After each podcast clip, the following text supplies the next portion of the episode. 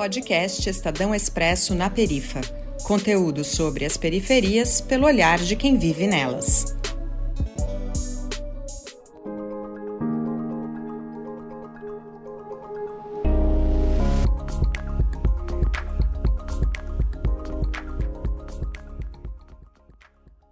Olá, eu sou Arthur dos Anjos, radialista independente. Seja bem-vindo a mais um Expresso na Perifa. Uma temática que é sempre colocada em debate pelo movimento negro é o colorismo. Discussão essa que gera vários pensamentos e opiniões diversas, sejam elas conflitantes ou não. Segundo dados do IBGE, a população negra é maioria no Brasil, somando um total de 54% da população brasileira.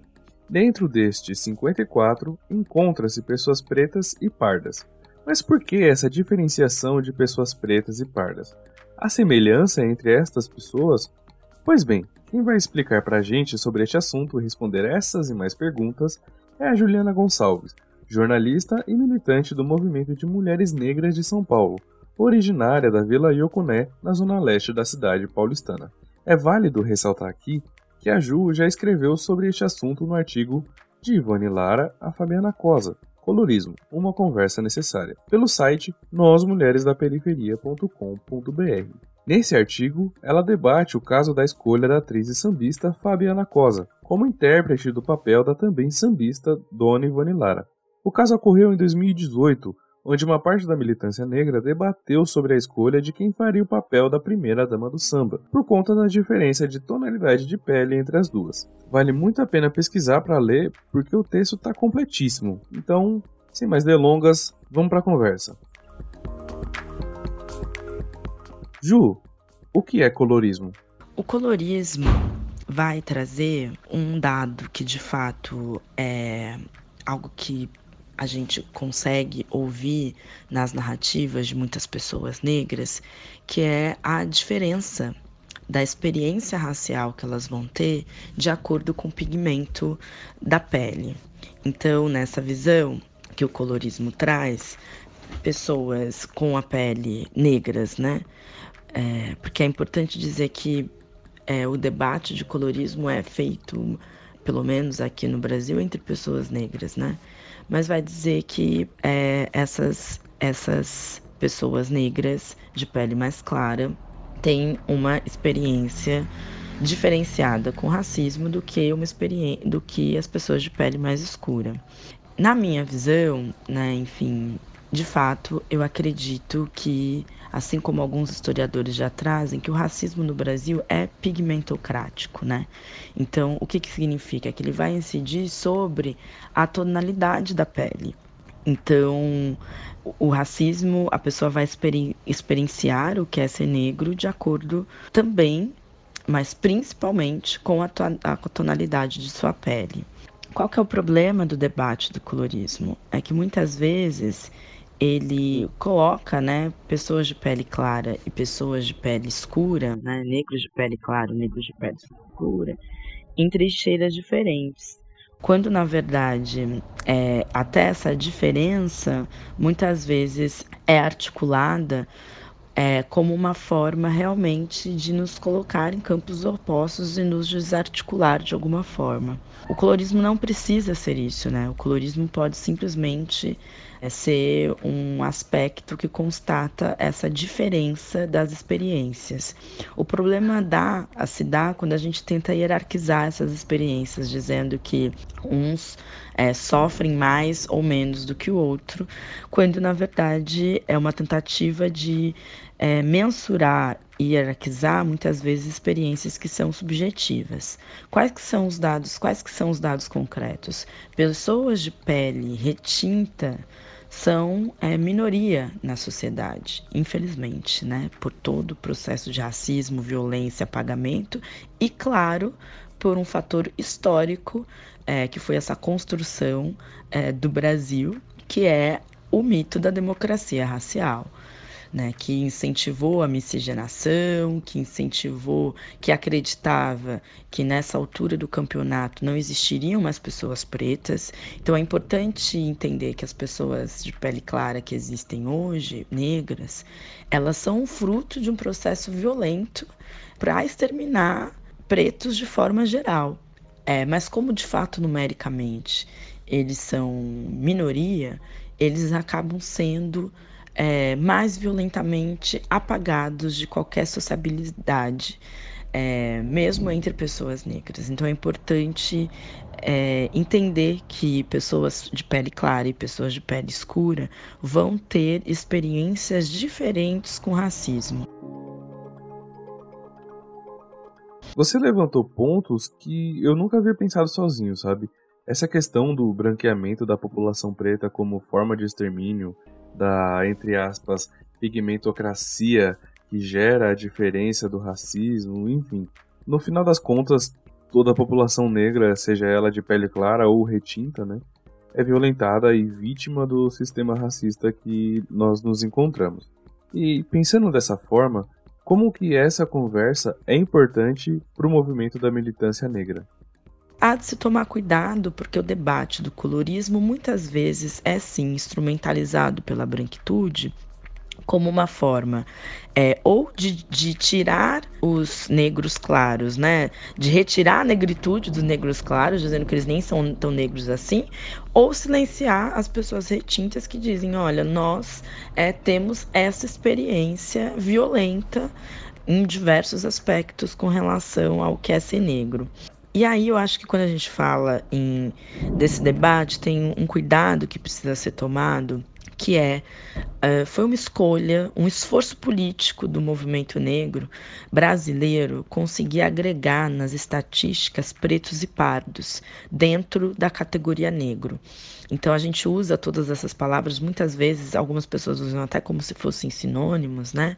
Mas é, quando a gente vê lá dados do IBGE, né, que trazem que negros são maioria no Brasil, você vai ver que dentro desse negros vai ter lá a porcentagem do que eles chamam de pardos e a porcentagem do que eles chamam de pretos, que seriam as pessoas mais retintas.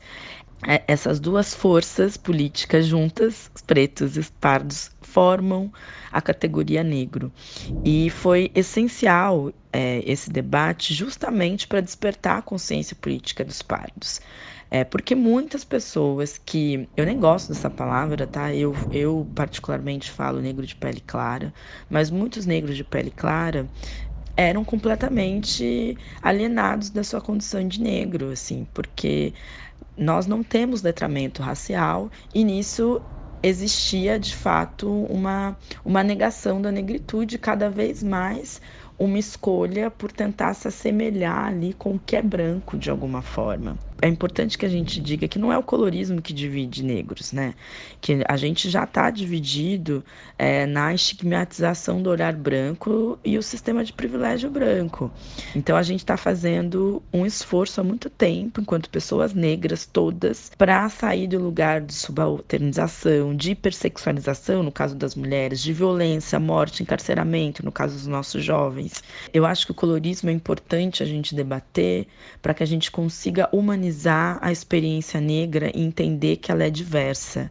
Ao mesmo tempo, a minha luta é para combater o racismo, né? Eu combato o racismo.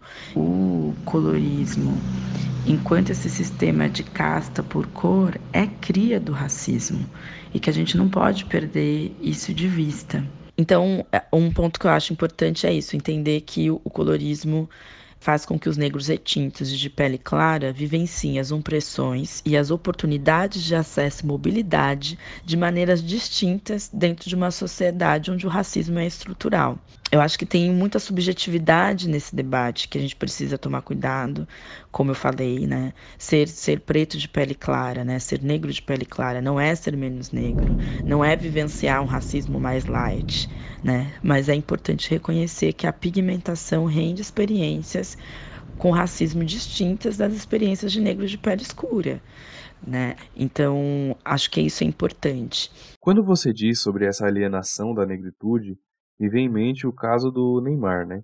Ídolo de muitas pessoas dentro e fora dos gramados e um dos maiores jogadores de futebol da história nacional e mundial. Bom, nesse caso que eu estou falando aqui do Neymar é uma entrevista que ele deu em 2010 para a jornalista Sônia Rassi, que é colunista aqui no Estadão, em que ele não se identificava como preto. E eu tenho em mente que esse pensamento vem dessa falta de letramento racial que você citou. Agora, em 2020, durante um jogo pelo Paris Saint-Germain, né, o atual time dele na França, ele foi vítima de um, de um ato racista e foi expulso porque ele acabou brigando com, com um jogador que foi racista com ele.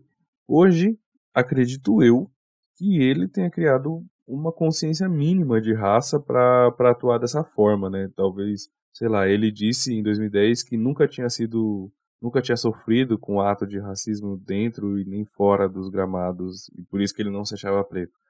Mas enfim, dessa forma, eu queria saber, Ju, que autor ou autora você indica para a leitura que diz sobre esse tema?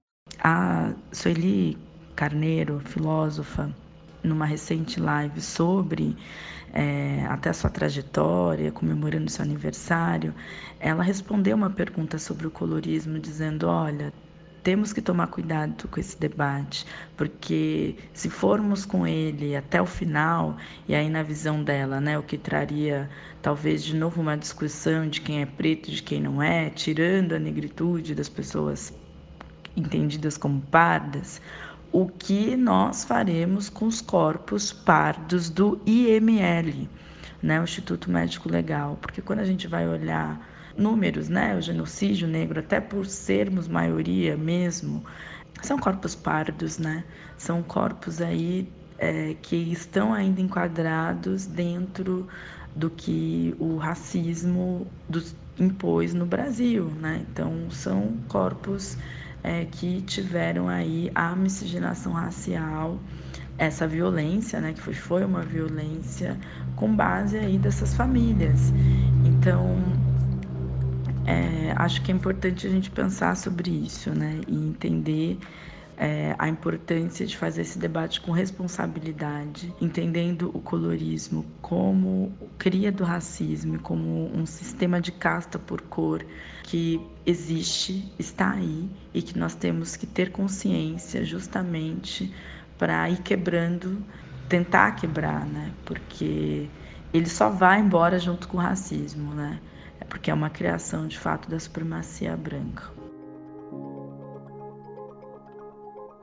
Esse debate da Sueli Carneiro, que é uma filósofa sensacional, é importantíssimo mesmo. É, se for deixar toda uma população com uma nomenclatura e, entre aspas, de novo, esquecer da restante, vai prejudicar muita gente que sofre com, com o racismo estrutural brasileiro, né? Enfim, eu vou até anotar o nome dela para ir atrás desse debate, porque fiquei muito interessado. Então é isso, gente. Essa foi a Juliana Gonçalves, jornalista e militante do Movimento de Mulheres Negras de São Paulo, dando uma aula do que é colorismo. E até uma próxima. Neste episódio sobre colorismo, o radialista Arthur dos Anjos entrevistou a jornalista e militante do movimento negro Juliana Gonçalves. A direção do podcast é do Lucas Veloso. A sonorização e a finalização são da Bárbara Guerra. Locução de vinhetas, Viviane Zandonade.